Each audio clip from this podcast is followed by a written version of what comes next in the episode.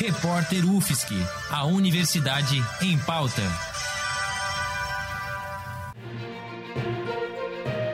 Cobertura especial Covid-19. Olá, ouvintes da Rádio.UFSC. Aqui quem fala é Giovanni Veloso nesta quarta-feira, 1 de abril, trazendo informações sobre o coronavírus no país. Ao todo, o Ministério da Saúde confirmou hoje 6.836 casos e 241 mortes pela Covid-19. A taxa de letalidade de 3,5%.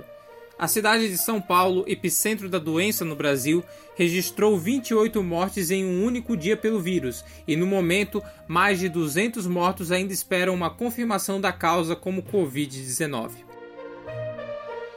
Após críticas de demora, o presidente Jair Bolsonaro sancionou o projeto que prevê o auxílio de 600 reais por três meses para os trabalhadores informais.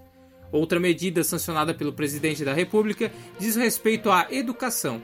Neste ano, o cumprimento da quantidade mínima de dias letivos não será obrigatória, mas ainda está mantida a carga horária mínima isso significa que depois do ciclo da pandemia, as instituições de ensino vão cumprir as horas de aula em menos dias letivos.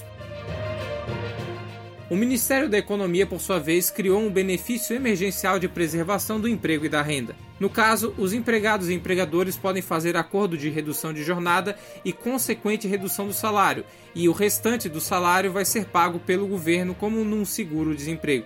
Em caso de jornada suspensa, o governo entra com 100% do valor do salário.